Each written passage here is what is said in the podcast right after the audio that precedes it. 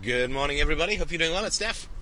I'm going to do a listener suggested podcast this morning, a very interesting topic, and a very fine song by Queen called Jealousy off the jazz album.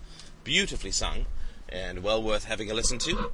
But uh, this is the question of envy or jealousy, and it subsumes a number of other questions around emotional matters that I think are very interesting. So I'll give you my two cents worth, actually, uh, based on podcast donation metrics, which are fixed like physics into the stone of the universe. Uh, my 50 cents worth. So I think that this will be helpful to you. Uh, jealousy is quite a uh, powerful feeling, and it is a uh, feeling that is, uh, like all feelings, can be can go can go either way. Right? It can be a good thing or a bad thing.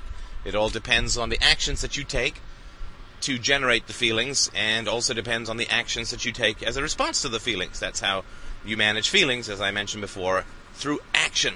So I'm going to um, put out a couple of questions and I'll give you my very brief response to them and we'll go into the more detail. So, a, uh, a, poster on the board, and there is a section on the uh, freedomainradio.com forward slash B O A R D where you can put in podcast show suggestions, uh, topics that you'd like run through the chattering big forehead of Steph and uh, throw something in there, and uh, I will try and get to it as the sort of general schedule permits. But this one I think is interesting and uh, worth worth having a listen to.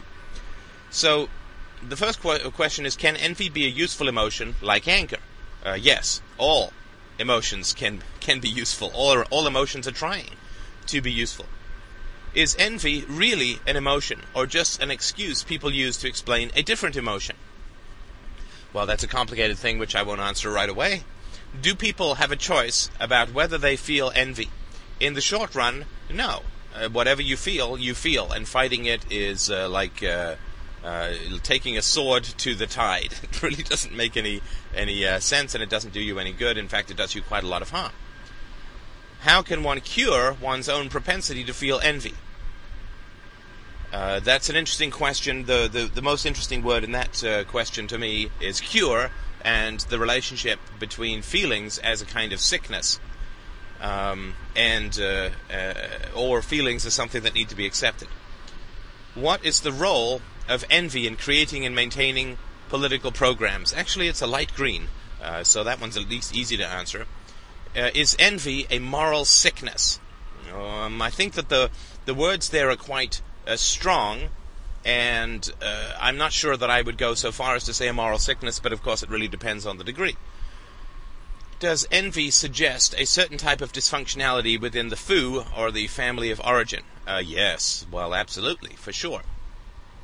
So envy is very interesting. I went through phases. I was, you know, I was always a guy with fairly high abilities, and I had a terrible uh, sort of home life, and I had uh, a great degree of poverty. Uh, my family used to be very rich, and we were the uh, the uh, the owners of vast tracts of land in Ireland until a great grandfather, uh, no, a great great great sorry great grandfather decided to go completely the dissolute route and to whore and drink all the money away.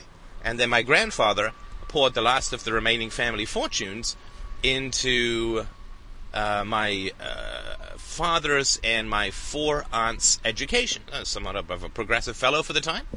And so they all got very well educated, and it has been my father's particular fetish to rebuild the family name and, and so on. And I don't view the past from that standpoint as particularly noble because we were aristocrats. It wasn't like we were healthy and productive capitalists. We were the moneyed classes, and I'm sure that if uh, if the world spirit wanted to train me to be somebody interested in freedom, it would not put my particular abilities into the context of the aristocracy, wherein it would be quite unlikely for me to come up with the ideas that I do. So I would actually decide to put a fairly decent brain through the ringer of uh, poverty and uh, uh loneliness and violence and so on, and so that that you know that brain could figure out that there's a great deal of vulnerability in life and yet not end up with state programs because of a sensitivity to violence.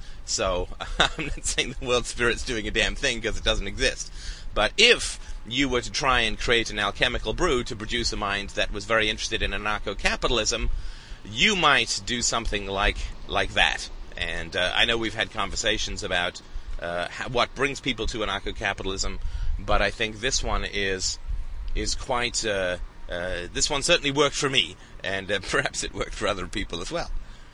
But um, I had uh, terrible bouts of envy when I was in my teens, in particular, because I had to work sort of two, two or three jobs. We had my brother and I had to take in roommates just to survive because my mother was institutionalized, and we were sort of left to fend for ourselves. And in sort of hindsight, I I don't know whether the social services even thought or cared about any of this, but if they did, it was probably because they figured, eh, it's only a couple of years, we're not going to get them foster care, and nobody's going to want them because they're older, and so maybe we'll just let them struggle through on their own. They seem to be surviving, or you know, maybe there's somebody else who'll give them money or something like that.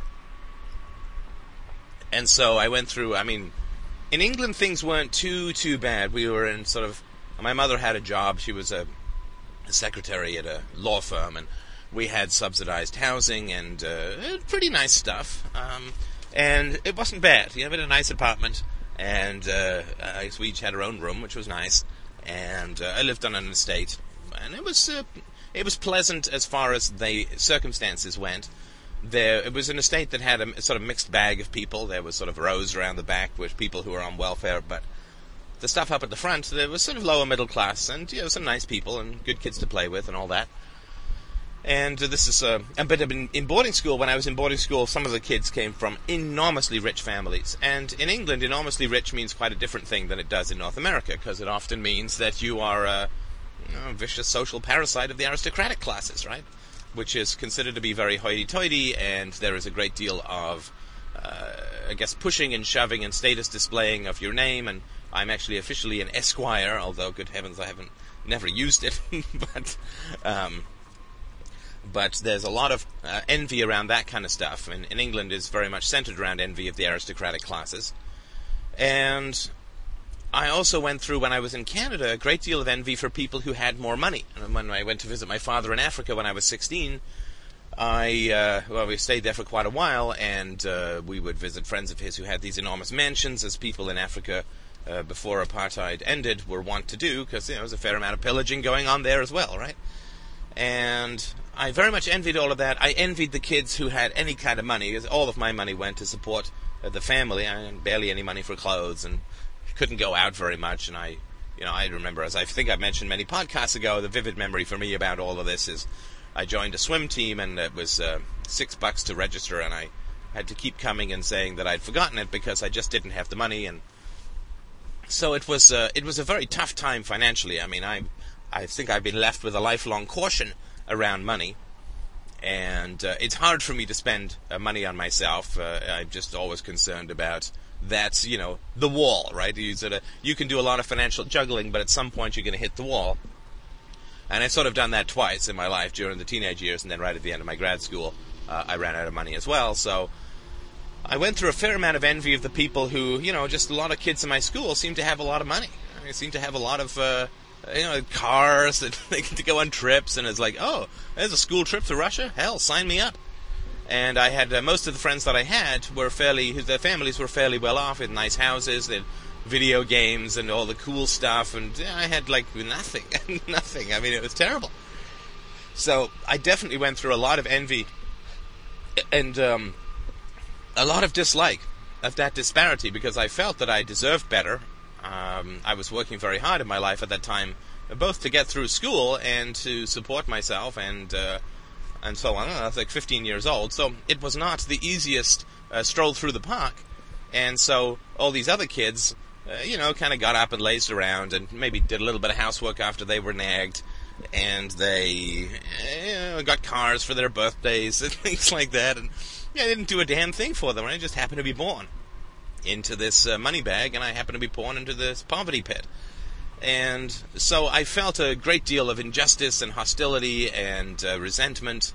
Uh, and uh, I also felt that uh, there was not a lot of sharing, right? Not a lot of sharing. And I wasn't asking for charity, but uh, there was not a lot of humility and I sort of understand this because the world is full of false selves, right? And it's kind of tough to be born into money and to not flaunt it and to feel that you're worth something because your parents did X, Y, and Z, right? And and so a lot of these kids would, you know, flaunt their cars, and and uh, I felt really frustrated because, like on two levels. One, I wanted, I really wanted all of that stuff because I hated being at the bottom of the heap, and I hated. Uh, and I felt envy and, and hostility and great desire, right? Envy is desire, sort of fundamentally. And I felt a great desire for everything that these people had, and at the same time, I hated them for flaunting it. Right? This was sort of quite quite common in my school, and you know, it's not because they're bad kids or anything. They're just brought up in the modern culture where the status symbols and all that nonsense and money is all considered to be uh, the bee's knees. Right? All the all the stuff that uh, is considered to be very valuable, and I sort of wanted it both for the pleasure of having it when I finally, you know, made some money and took up skiing, loved it as much as I imagined that I would love it. And I also, but I hated the fact that the pecking order was based on such inconsequentialities as money, right? So somebody who had some intelligence and wisdom, like myself, and I would say this is true even in my teens, there was no status value at all attached to that. It's always the it's always the great problem of philosophers, right? That that the, there's no philosophers in People magazine, right? I mean, everybody's interested in uh, Britney Spears and the rapper guy she's with, and uh, who's who's anorexic and who's too thin, and how to get a bikini body, and all this kind of stuff. And nobody's interested in uh, wisdom or truth or virtue or anything like that. And so I think that's more true of the modern culture than it's been for quite some time, because at least in the past there was a sort of religious gloss, and if you were religious in in nature, you had a uh, certain elevated uh, um, nature or a certain elevated status based on your sort of religious approach to things, which is more intellectual than how to get a bikini bikini body, at least, right? And uh, and also there was a hostility to things of this world that was almost always used as a club by those who are religious, but. Uh, the sort of material objects, pursuit of material objects, and status of material objects. At least there was something in society that was uh, opposing that that you could sort of call on. There's nothing like that left anymore. Now it's just all about uh, uh, what what you can grab and what you can show, right? And and so envy is a fairly signi- it was a significant problem in my life. And through the envy, I realized that I wanted uh, material goods. That I wanted material comforts. That I wanted, uh, and and not just because it's funny because I have money now, but I don't I don't really spend it on myself. I don't sort of rush out every day and buy some new trinket or toy. Uh, it, it takes me like six months to buy an MP3 player. now Christina's helping me sort of speed this up a little bit. And yesterday I had a minor breakthrough. I had to buy a new pair of running shoes because mine were falling apart.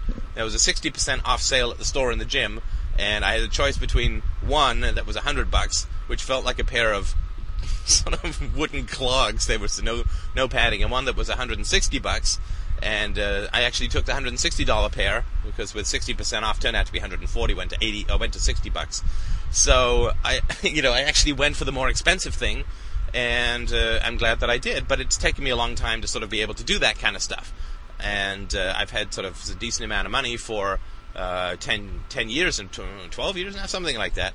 And uh, it's taken me a long time to actually buy buy stuff without feeling like I better hoard so that's been very useful for me because the envy helped to guide me towards what it is that I wanted, right? So I envied these people who had money, and so I ended up being an entrepreneur, and it wasn't like this big master plan, but when that sort of opportunity presented itself, or I created that opportunity through uh, my uh, historical geeking around with computers and programming computers since I was 11 or 12, when that opportunity came along, I was ready for it and I wanted to do it. And there, and I didn't have any resistance to it, so my entire energy of my conscious and unconscious pursued it. So envy had trained me in a little bit of a way to be ready for and to pursue material gain. Whereas if I'd gotten too envious and had disowned my envy, then I would have uh, ended up with this uh, position that, uh, you know, going for material gain is shallow and then I would not have got, I would have not have taken up an entrepreneurial situation. Or if I had, I would have uh, had a lot of internal resistance and turmoil about it, which would have made me much less effective as an entrepreneur. So envy can be useful. It can be like a compass, or sort of telling you where you want to go. And the funny thing is that um, I was uh, envious of singers when I was younger because I'm sort of an amateur singer, and you, when you're an amateur, you recognize just how good certain singers are relative to your own physical abilities, and sometimes, you know, just sort of plain musical abilities. And so I envied singers, and there's a funny uh, New Yorker cartoon that uh, I remember seeing many years ago where two guys are sitting in a bar, and one of them turns to the other and says, so "How's your life going?" And he says, "You know, it's not bad. It's not bad, but it just it's not it's not Sting's life." Or it could be a little bit more like Sting's, or something like that. And Sting mentioned this once in an interview. Like he's got problems, he's got child, children problems, he's got you know financial problems. His accountant stole money from him. He's got all these problems, and uh, so he found it kind of funny that people would say, "Well, my life's just not Sting's life," or something like that. And I always sort of envied these people because I thought that it would be great fun to have a microphone and reach thousands of people. Oh, wait, uh, I guess that envy helped me too. So, envy is a very useful emotion. It is a guide to what you want, but it's not necessarily a guide as to why you want it. Right? So, envy will say that uh, I, I, I prefer money to not money, right? and, and to some degree, right?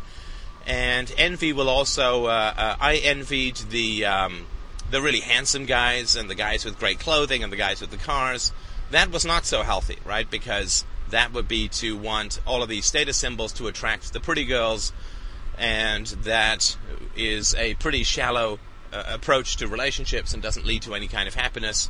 And I saw a lot of this in my high school reunion, so uh, that's not something that I would particularly feel would be a uh, would have been useful for me to pursue, right? That would sort of lead you to hair transplants and I don't know, like working out for purely muscular uh, for, for a purely muscular physique and going for the six pack rather than you know core conditioning and cardiovascular health, which you know I always figure when it comes to being a going to the gym, just do what women do, right? Because women live like seven years longer, and so whatever women and women are doing, I'll go do that. Right? I'll do some weights too, but uh, yeah, I go to classes with Christina and so on. Ah, it's a good thing, right?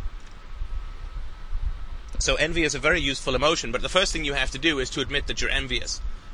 You have to admit that you're envious, that you are covetous. You have to accept and admit that and not judge it immediately as a bad thing.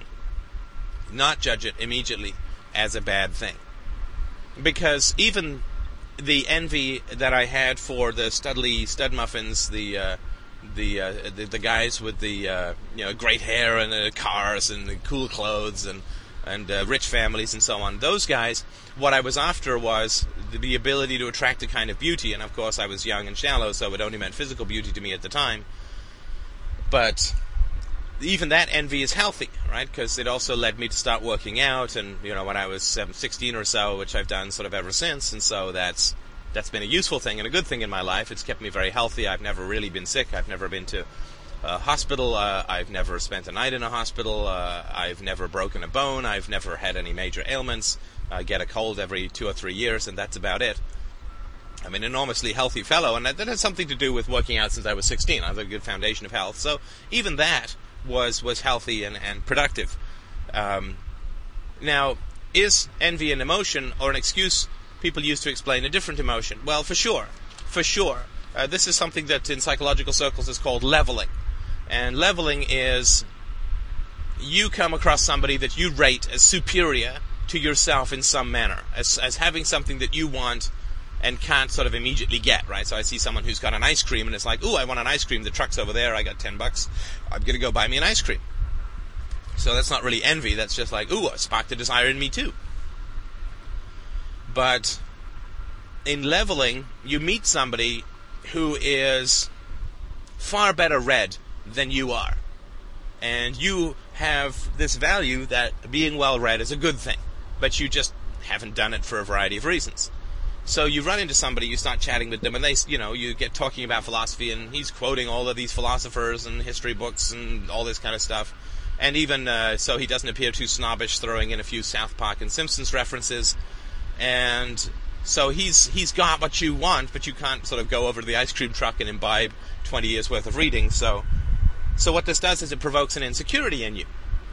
And you have sort of two choices about that, right? You can either inflate, I mean, to, to sort of, we have a natural desire to level with people, right? This is part of the natural desire for socialism that goes on with people. And so what happens is that you have this disparity between yourself and this other person. And what happens then is you either try and puff yourself up or you try and pull them down. And you don't even have to do this in uh, in verbally, but it's going to happen for you for a lot of times, unless you're sort of centered. It's going to happen for you psychologically, and it arises out of a kind of immaturity and a lack of uh, acceptance of reality that there's going to be lots of people who have lots of different skills than you have, and uh, you have skills that they don't have, and uh, comparing your weaknesses against other people's strengths is always going to make you feel insecure.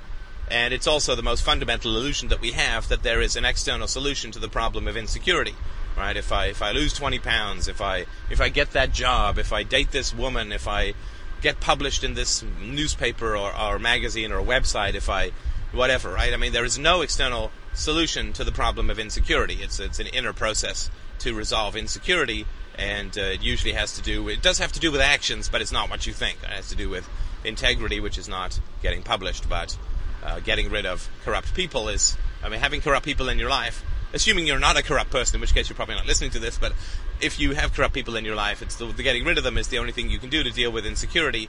It's not an external solution; it's an inner integrity that results in external, like your actions.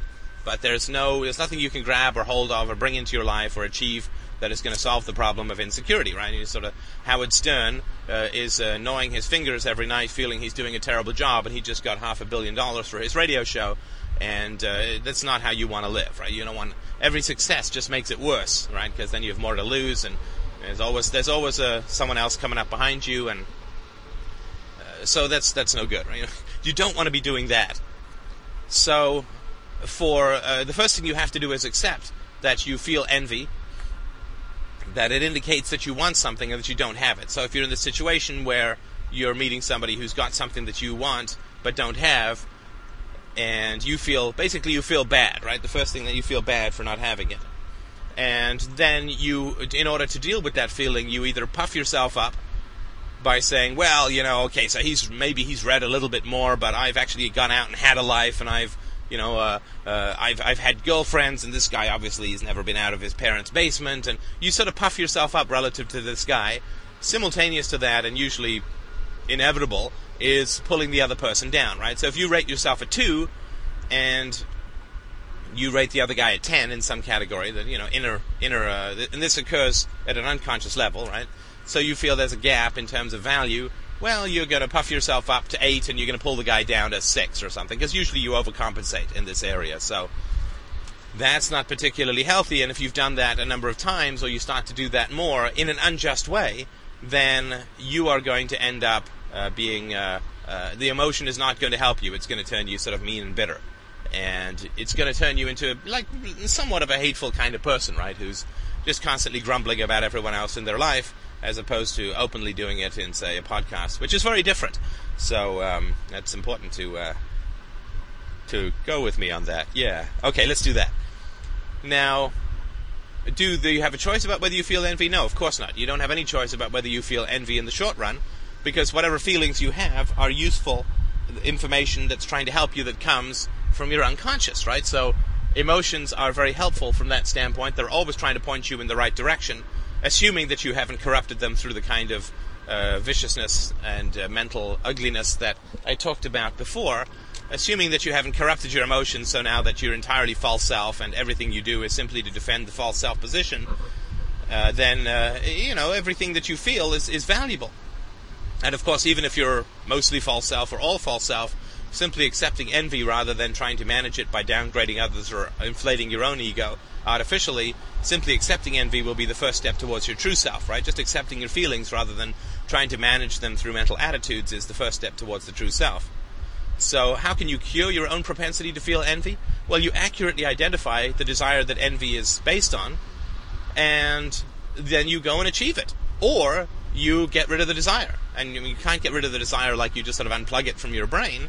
But if you have a desire for, I don't know, going out with the, the hottest chicken at the gym class or something, then give it a shot and, uh, you know, chat with her And if she's like a mean person, then that will help cure you of your desire to go out with her. At least you'll get a chance to sort of focus on why you want these status symbols, which will always lead you back to the false self and always lead you back to uh, early harm in your childhood and continual harm from those around you. So uh, you, you sort of use it, right? That's how you deal with it. And once you deal with those issues, then you won't feel uh, as much uh, insecurity, and uh, which which generally arises from having values that you act in opposition to. Right? It's a basic insecurity.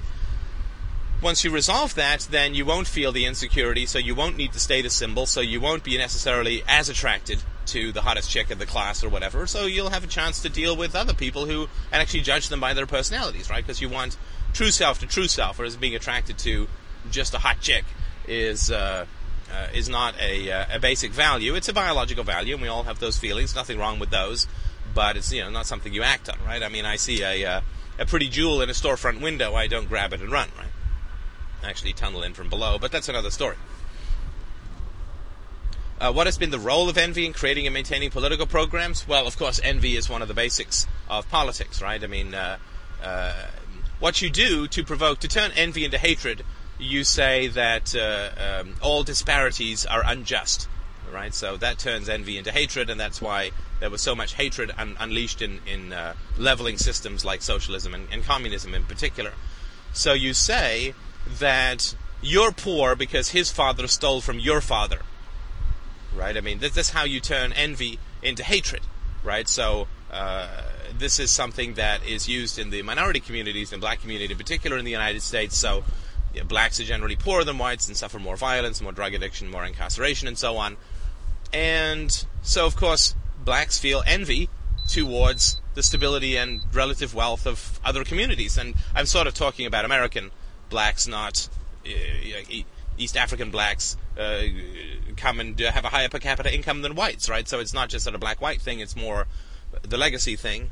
And so what you do is you say, well, the only reason that the Whitey has any money is because he stole from you, and then you from from your forefathers and so on. And you then you turn envy, which can be healthy, saying, you know, I want me some of that. I, I don't want to face the greatest danger for life with other people from my ethnic community with guns. And I don't want to see half my people go to jail, and I don't want to see all these single families. I want what the Whiteys have, right? certain whiteys, I guess. and so that can be helpful, right? So then you, you know, when you have envy, you say, well, how did you do it, right? You sort of go over to a whitey and say, well, what's the story with all this not being in jail thing and uh, not shooting each other and having more stable families? And, you know, that seems like a good thing. Perhaps you could uh, clue me into that a little. That would be excellent, right? So envy can be very helpful. Uh, my uh, ex-boss uh, had a fantastic style of negotiation. I really envied his ability to work through these negotiations and to analyze sales opportunities. So what did I do? I kept saying to him, well, uh, what are the principles that you're using? How are you analyzing this? Help me understand it. I envied what he had, so I wanted to get me some of it, so I asked about it. But, you know, if I'd sort of believed that the only reason that he was able to negotiate this way was because he'd been trained to negotiate and he'd gone to these expensive classes, and the only reason he was able to do that was that he'd stolen from my forefathers and so on, then I'm going to feel a lot of resentment, and it's going to be a lot harder for me to go and ask him, uh, gee, how did you do that? That was that's kind of cool, right? I mean, that's great. So uh, that uh, you're turning envy into hatred is a you know, basic part of the political process that's why people um, get the impression that people are rich because other people are poor, right? So the first world is rich because the third world is poor, and Warren Buffett is rich because there's a bunch of people living in trailer parks, and you know, this zero-sum game, this fantasy that there's a fixed amount of money in the world, and whoever has more is taking it from someone, all this kind of stuff, right? So what happens is you create infighting, and you create hostility, and then the government comes along to redistribute income, right? Like it was sort of originally distributed, right? Like vocal cords, right? Everyone has a, most people have a vocal cord, and it wasn't like there was a big pile of vocal cords that got inserted into people based on random distribution, and Celine Dion and Freddie Mercury just happened to luck out, the rest of us uh, didn't. No, this is what you're born with, right? And you're born with your capacity to create wealth and so on. It doesn't it doesn't get distributed to you, I guess, other than by blind chance and DNA, which is not distribution at all. Is envy a moral sickness? No, no, it's just a feeling. Envy is not a. Uh, actions really are. Corruption occurs in the mind, evil occurs in the actions. And uh, moral sickness? No, I would not say so. It can become pathological when it turns to hatred and resentment. And that definitely is dysfunctional. And uh, it can be corrupt, right? The, the ideas can be corrupted if you uh, end up brooding and, and being miserable, and then you have you know corrupted ideas, right? In the same way that sort of cancer can corrupt your lungs, right? So I would not say that envy is a moral sickness. Uh, pathological envy that's not accepted that turns to hatred and resentment, yeah, I would say so. But uh, envy is not a bad thing at all, and uh, can be, as I said, a sort of guide about where you should go in life. Does envy suggest a certain type of dysfunctionality within the family of origin? Absolutely. Absolutely, totally, completely, and utterly. Um, it comes in its fundamentals from not being taught values and not being loved for uh, exhibiting those values and not being taught in terms of self-interest, right? Not being taught to, to act in terms of self-interest, but being taught to act for blind conformity masked by a false argument for morality, right? So your parents always tell you and your teachers always tell you to, to, to obey because it's bad not to obey. You're a bad person if you don't obey. You, you, only bad people talk back to the teachers. Only bad people cause commotions in class when the class has been going on and is really, really boring and uh, the teacher's not putting any effort in and you get restless and you're 13 and you make a joke or a fart noise because you just need to have a giggle. No, no, no. That's evil. That's bad. You know, only bad people do that. You should, I mean, evil, nasty, you know, all that kind of club that's used and don't you disrespect your father? And I mean, all this kind of stuff that goes on. It's all about an argument for morality, right? Disrespect is bad, and uh, uh, obeying your teacher is good, and all this kind of stuff, right? It's never the onus is never on the teacher or the parents to motivate you, right? It's just like the bad employer, right? This is where all this stuff comes from, right? The bad employer just says, uh, just just finish the code, god damn it. You know, just do the right, just go and go and close some deals, right? I mean, it's like like why why are deals not being closed and why is code not being finished on time? Well, maybe the specs are bad. Maybe people are promising too much to the clients. Maybe the product needs to be redesigned. It's in a bad market, right? There's no curiosity. People just snap at people, tell them what to do, and uh, use an argument for morality, right?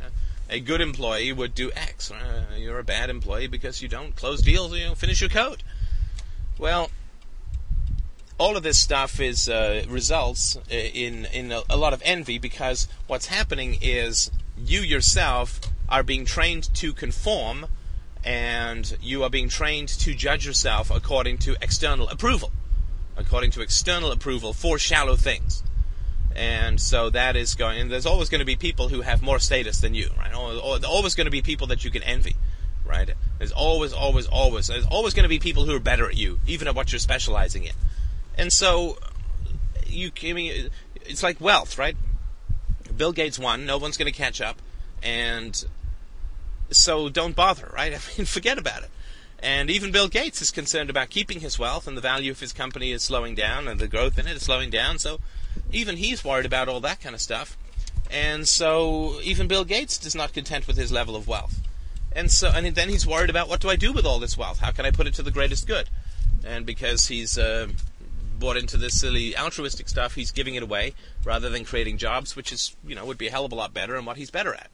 Same with Warren Buffett, right? Just give $37 billion away. It's like, dude, invest in some companies, you know, create some jobs. Forget about giving all this money away.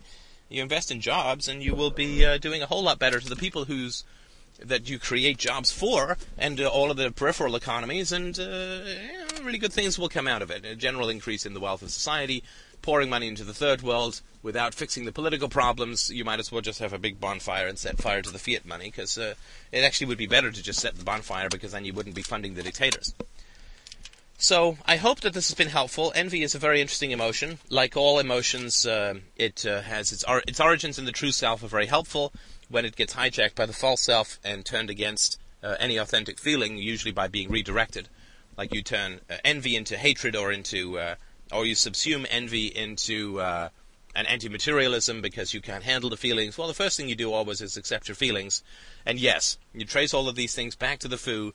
The reason that we're insecure is because we were loved dependent on our level of uh, approval from our parents, and that approval was masked in morality, and so uh, can't be judged objectively, and um, was conditional upon their particular feelings at the time. So it it rose and it fell, and it was there and then it was not there, and they were then were snappy and then they were positive, and so we basically get a core instability from trying to please our parents, which every child is drawn to do by uh, the nature of being a child, and that uh, results in um, a core instability that people try and shore up through status symbols, and that creates a great deal of envy, and that's sort of a it's a big economic driver too, though it's not a very productive one at all. So thank you so much for listening. I appreciate it as always. Uh, please come by and donate. Uh, I uh, look forward every day to checking to see if there are donations, and I can't tell you the thrill that it gives me uh, when I get some money, uh, partly because it's nice to see the numbers in the PayPal account, and also, of course, because it means that people are valuing what it is that I do, which gives me a great deal of pleasure in doing it relative to uh, not getting money and feeling that it's not valuable what I'm doing. So I appreciate donations. And also uh, the FeedBurner thing, sign up for that. People are signing up. Uh, we're getting good, steady trickle. Numbers are getting very good. I appreciate that. And uh, the listener survey, too, if you could fill that out. I would be forever grateful. Thank you so much, and I will talk to you soon.